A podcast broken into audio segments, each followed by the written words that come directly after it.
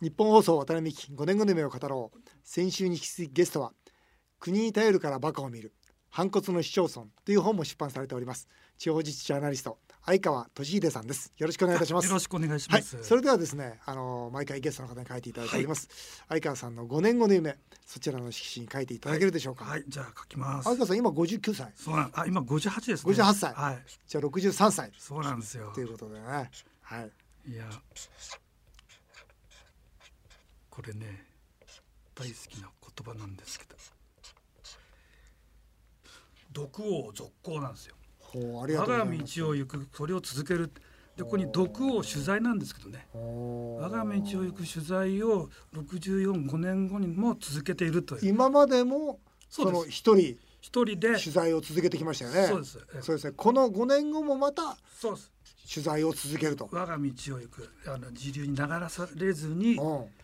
私はこの取材は大事だと思ったらそれを一人でも一人で続けるとでいろんな方にお会いしていろんな人におお話を伺ってうん。でまあものを書くというねこの生活を5年後も10年後こも続けたいのその地方自治をテーマにその歩き続けているのはですね、はい何のためですか。えっとねこんなこと言っちゃうと非常に申し訳ないんですけど一つはね面白いんです。まあいいですいいです。それ面白いからすごくすっごく面白いですよですよ。面白いから続けられるんですよあね。の地方それ自はそうです治地よ方自治って幅が広くて、うん奥行きがあって、はいはい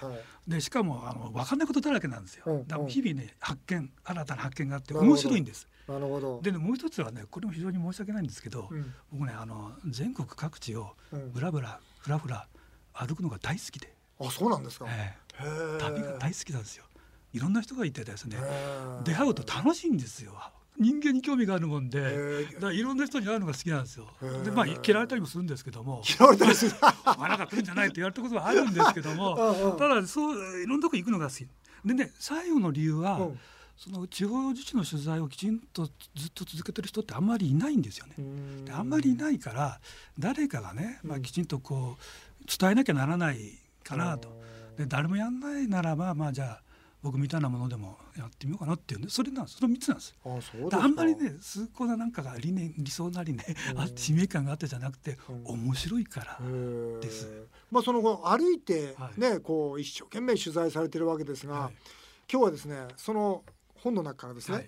まあ悪いところとかいいところはいちょっとこんな例をね、あのーリスナーの方に聞いていただきたいなと思うんですけどまず悪い自治体ということでね一つ挙げさせていただいたのは、北海道の夕張まあ、これは悪かったってことですよ、ね。悪かった、はい悪かった今は、うんあの頑張ってますよね。頑張ってる頑張ってはい。ねる、ね、鈴木市長、はいはいここにも来ましたよあのすごく安月給で、ね、あー25万かなんかかな、でスねーツもいつも古いスそうそ うスーツそう奥さんもね一生懸命で夕張で働いててあねの市民がねすごく同情してたんですよ。もっと市長にね給料を上げ出すべきだって市民が言うぐらいの、そういうあの一生懸命やってる市長なんですよね。だから今はいいんですなぜねうよ。ん、そうなぜ夕張がね、はい2007年破産したわけですがこれ夕張っていうのはもともとその本当に人口ピーク12万人そうです。ねえそして、えー非常に、まあ、盛んな炭鉱の町だったわけですね。炭鉱の町担当ですから、担当ですよ。そう都ですねですもんね。それがもうその炭鉱会社が撤退したら、はい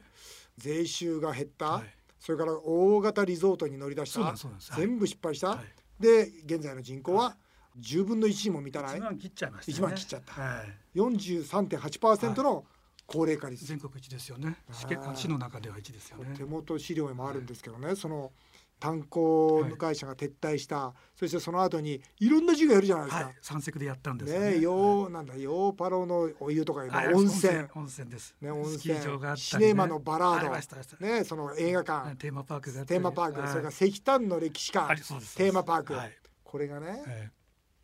そのお湯温泉はがい11億全部かかってるんですよ、はいでこれに対して5億補助金出てるんですーよ、はい映画、はいこれが6億かかってて2億3000万補助金が出てるんですよ、で石炭の歴史館、はい34億かけてるんですよ、はいでこれで8億の補助金が出てるんですよこれ見てると、い補助金がこの市ダメにしたんじゃないですかね要するにその民間の力ということじゃなくて行政の力で無理やりなんかやってたんですよね。そうでなんですよ最初はね、それに炭鉱会社が撤退した時に、うん炭鉱会社が持ってたその単純、うん病院だとか、うん全部それを市が買い取ってそれで市のサービスとしてそのまま住民に提供してたんですよ。うんここがねまずね無理だったんですそれはそうですよね撤退した部分を全部市が買い取る必要はなかったしねうん、あの特にほら住宅なんかそうじゃないでそすうかなんですよだからそういうね無理なことを重ねちゃったんです要するに現状がこうだからこれ以上のサービスはできませんよっていうね、うんきちんとね正直に言えばよかったんですよ、うんあの市が全部背負っちゃって、うんで無理に無理を重ねてでこの散策やったりいろんなことやってますけども全部それがある時期に破裂したっていう本ね、当ですよね結局としてねはいその今小学校が7校が1校になったり、はいはい病院も総合病院はがいクリニックに診なって療にねはいクリニックになっちゃってね、クリニで年収が例えば公務員の年収がはい4割減って、はい、えー市職員が半分そうです、議員の数も半分、はい、まあだからこれうはん身の丈に合ったようなものにこう縮小してるだけであって、うんうんまあ、ある意味では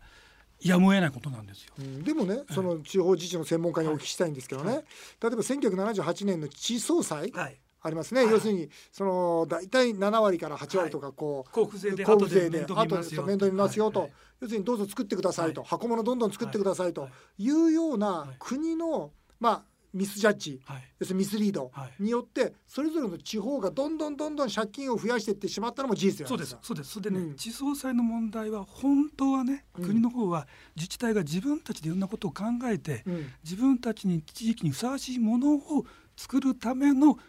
手段としての地総財なんです、うんうん要するに自分たちが創意工夫するこれが前提だったんですところがいざ制度が始まったらコンサルタントにいろんなものをねアイデアを求めたりメニューを見てそのまま真似して作ったりして創意工夫がなかったんですそよ、れお金もらえるからねそうです要するに75からそう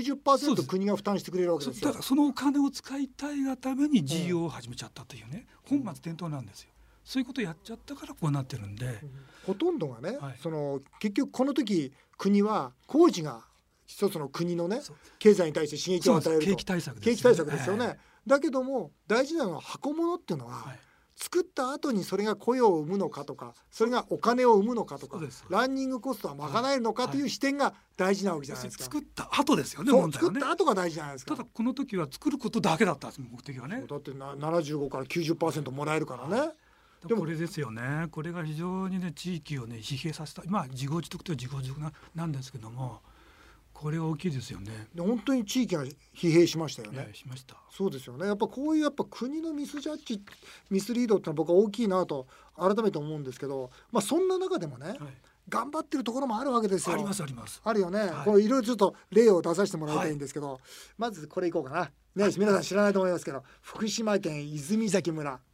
ね、これどんなあのあのねどこんのな素敵なことやりましこたのこのこの村はね、うんものすごい実力のある村長がいて、うん日本一の村にするっていうことでね、うん うんあの工業団地だとか住宅団地をバーンとね大造成したんですうよ、んうんうんで当時は新北陸新幹線がね、うんまあ、近くに伸びてきて東京まで入るっつうんでねそれを当て込んでうんバーンと作ったんですけど、うんところが土地が全然売れなくて、うんで大借金抱えちゃってそうなんだ破綻したんですそよ。うだねここも破綻の候補なんだね、でだ破けど、綻だ破綻したんですけどそこからなんですよ。うんうんそこからどうしようかということで、うん次の村長がもうとにかくねあの景気節減で職員もいろんな仕事をして一生懸命働いて、うんなおかつ売れ残った土地を売りに歩いたんですよ、おーセールスして歩いてみんなでね、えーみん要なでするにこの面白いねこのここは破産をしなかったんだよねそうあの破産制御国しなのかったんだ国ねの再生再建団体に入ら入らななかいったでんだよねあの自主再建を選んだんだよねそうなんですそうなんだよねだから事業はほとんどできなかったんだけども、売れ残った土地を売ることに専念したんですね。そうなんだよねそしたらねやっぱりねあの日本も捨てたもんじゃなくて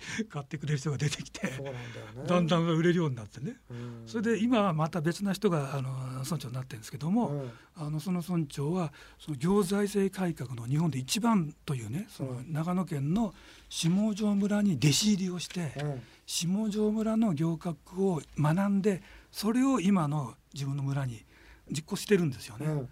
だからさらにねその行革を進めるというような感じになっていて、今言われたじゃあその下条村っていうのが、ね、自治体としては非常にうまくいっている、えー一つの例なんですけど、下条村どんなことをやってその自ら健全な行政の中で、えー運営されてるんですか、はいあのね、下條村の一番の特質っていうのは国策に安易に乗らないってことなんです。ねだから言ったでしょ、えだから国のミスリードが多いんだっえて、あのね、国のう言んうことをそのまま飲みあ飲みにしないで自分たちにとって国の言ってる政策がいいかどうかを自分たちで考えたんですよそう。具体的に言うと、公共下水道なんです。おー下水道整備ねそ当時はね国が補助金出したり借金を認めてくれたのでうん最初の、ね、初期投資はあんまりなくてもできたんですよね。下水道がね、ええはいはいただしそれまあ下水道ですから非常に地域によっては山あいの町なんかは無駄が多くてね、うんあの効率が悪いので、うん普通はやらないんだけども国が手当てしてくれるっていうのでどこの村もや町もね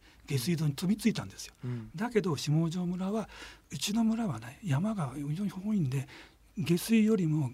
合併浄化の合方が併浄化層ってどういうんですか家に各家にその浄化層を浄化層つけましょうとはいその方が個別にね個別にうんその方が効率もいいし安上がりだと、うんで公共下水の場合は借金をするのね、うんその借金をすると金利が発生するので,、うんで金利分とさらに維持管理費等々を考えると、うん国の補助金をもらっても、うんトータルで考えたら、うん持ち出しが増えるとうんそれよりも合併浄化の方がうん自分たちの持ち出しは少なくて済む、うんだからうちは合併浄化にするんだって決めたんですよ、うんそれを決めた時うん周囲の町や村がねあそこは何考えてんだ、うん国の補助金使えるのになんで使わないんだっていうふうに言ったんですね、うんだけども下条村の人たちはいやこの方針の方がうちの村には合うので、うん国の言うことは聞かないけどもこれでやりますとうんで貫いたってい結局ねそのこの村でいうと43億円う、はい下水道の事業でかかったわけですね、はいでもこの半分ははい国が出してくれるということで、どの地域も安易にはい下水道を作ったわけですよね、そうですしかしこのお下條村に関して言うならば、合は併い浄化層はいにすることによってなんと8億でその総事業費が済んでしまった、はい結局21億かけるものが8億で済んでしまった、はいなおかつ金利はいランニングコスト、はいこれが圧倒的に低かっただからそれはもうし村にかかる負担はもそうなんうです全然違うわけででですよね。そうやってその負担が小さく済んだので浮いた分のお金を使って、うん